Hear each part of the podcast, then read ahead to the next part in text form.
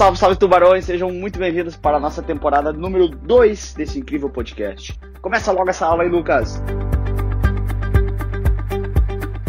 Sejam bem-vindos para a aula de fundos de investimentos. Meu, esse tema é muito grande e então a gente quebrou bastante ele em pequenos pedaços para que não fique tão cansativo para você.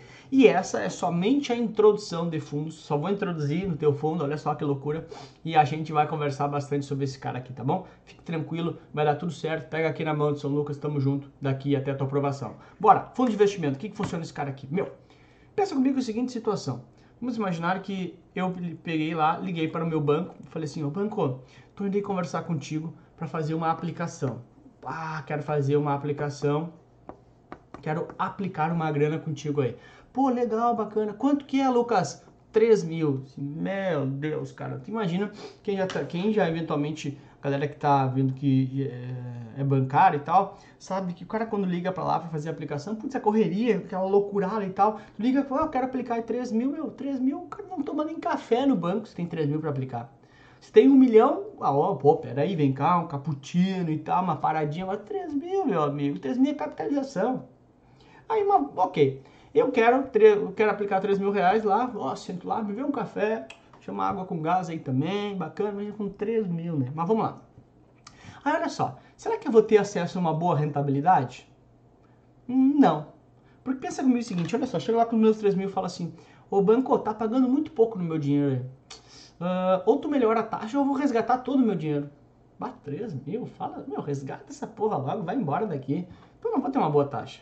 Será que eu vou ter acesso a produtos restritos? Tipo, ah, meu, LCI, maioria dos bancos, pega lá, no mínimo é 30 mil. Também não vou ter.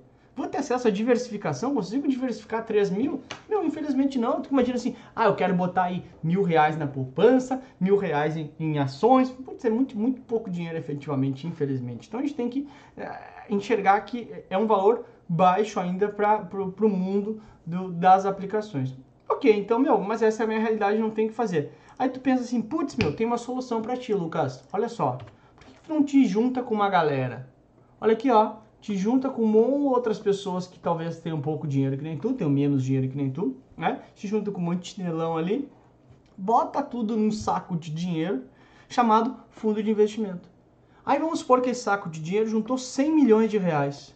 Ó, oh, 100 milhões já é grana, hein, cara? Com 100 milhões eu consigo boa rentabilidade, sim. Consigo ter acesso a produtos restritos, sim. Consigo ter acesso à diversificação, sim. É demais, consegui. Eu consegui, eu venci na vida. Sim. Aí eu pego, dou esse saco de dinheiro para um banco, esse banco vai ser o administrador desse fundo, que é o dono do fundo, né? o responsável legal pelo fundo, ok? E aí então ele, eu vou ter acesso de forma indireta a essas coisas.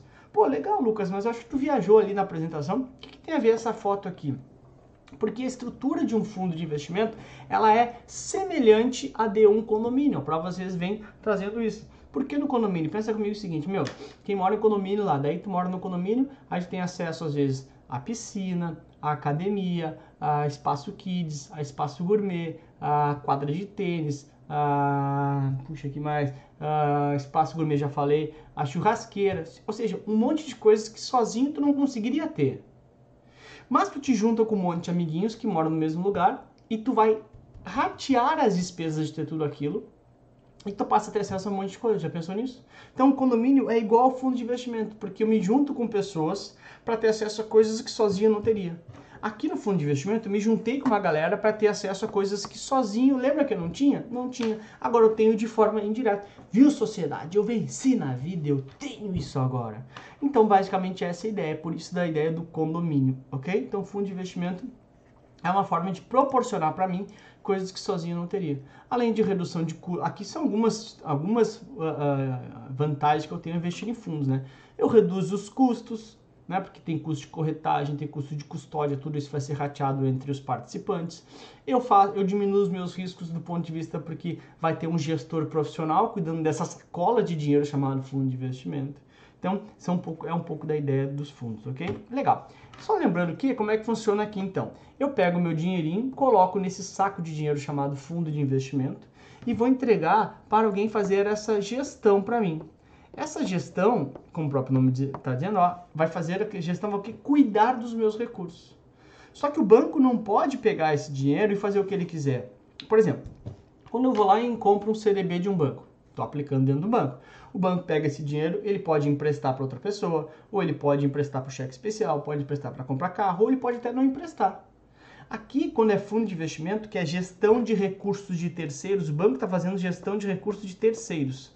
Está fazendo gestão da minha grana, que é um terceiro perante o banco. O banco não pode fazer o que ele quiser. Ele tem que fazer, comprar ativos de acordo com a política de investimento deste fundo. Por exemplo, se eu entrei no fundo de ações, ele tem que comprar naturalmente, pelo menos um percentual mínimo, depois a gente vai ver com mais calma, de ações, porque eu quero correr o risco de ações. Se eu entrei no fundo de renda fixa, ele tem que comprar ativos de renda fixa, e assim vai. Então, na prática, eu entro no fundo sabendo qual é o tipo de risco que eu vou correr, minimamente pelo menos. É ao contrário do CDB, onde eu dou o dinheiro, o banco faz o que ele quiser com aquele dinheiro. Mas ele me deve na dívida, ok? Isso aqui não é dívida, porque o banco está fazendo um serviço para mim. Gestão de recursos, perdão, gestão de recursos terceiros é uma prestação de serviço que o banco faz para comigo. Ele faz a gestão do meu dinheiro, ok? Então na prática eu coloco esse dinheiro dentro desse saco de dinheiro e o banco vai lá vai comprar ativos, né? O gestor vai comprar ativos de acordo com a política desse fundo. Ok, bacana. Só que vamos supor que esse fundo de investimento aqui tem uma aplicação mínima de uh, 10 mil. Bah, eu não consigo entrar nesse fundo, porque lembra aqui que eu tinha 3 mil, né? 3 mil. Bah, ou, cara, bah, eu não consigo entrar nesse fundo aqui. Não consigo. Puxa vida, cara, não consigo entrar nem no fundo. O que, que eu faço então? Ah, já sei, tem uma solução para ti. Eu tenho um fundo de investimento em cotas, que é o famoso FIC, ó, Fundo de Investimento em Cotas. Este fundo de investimento em cotas, ele não pega o teu dinheiro num saco de dinheiro e vai lá e compra ativos. Não faz esse caminho aqui natural, que é o caminho que está aqui em cima, né? De um fundo de investimento. Ele não faz esse caminho. Ele pega o teu dinheiro e vai lá e compra cotas de outros fundos. Ou seja, ele é um caminho. Eu lembro, eu sempre brinco sobre isso em sala de aula. É como se vai lá pegar o um avião lá, em vez de ter aquele o, o, o corredorzinho aquele que entra direto, que eu nunca sei o nome, o corredorzinho aquele que entra direto no avião, tu tem que pegar um ônibus para ir pro avião. O FIC é como se fosse um ônibus que me leva até o fundo grande. Então o que acontece? Vamos supor, esse fundo aqui, lembra que eu brinquei que tinha investimento mínimo ops, de 10 mil.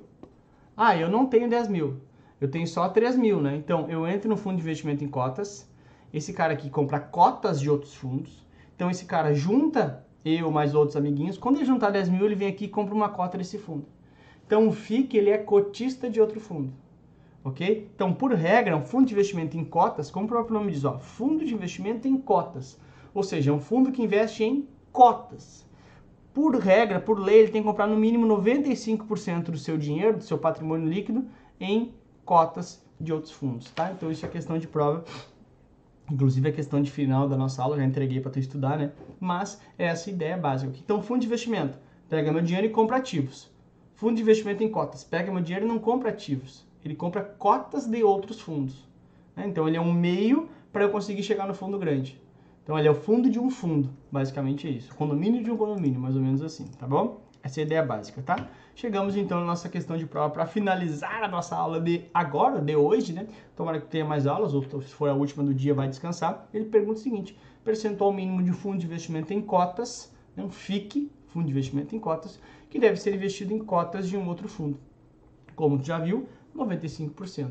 Esses números aqui vão aparecer muito para ti, 67, 80, para composição das carteiras do, da, das classes dos outros fundos, mas ainda não apareceu, então ficou fácil para tu não te confundir, tá? Então 95% no mínimo de um fundo tem que estar tá comprado, de um FIC tem que estar tá comprado em cotas de outros fundos, tá bom? Essa parte de fundo é bem decoreba, um pouquinho difícil, mas vai dar tudo certo, eu te prometo, tá? Letra D de dado é a tua resposta.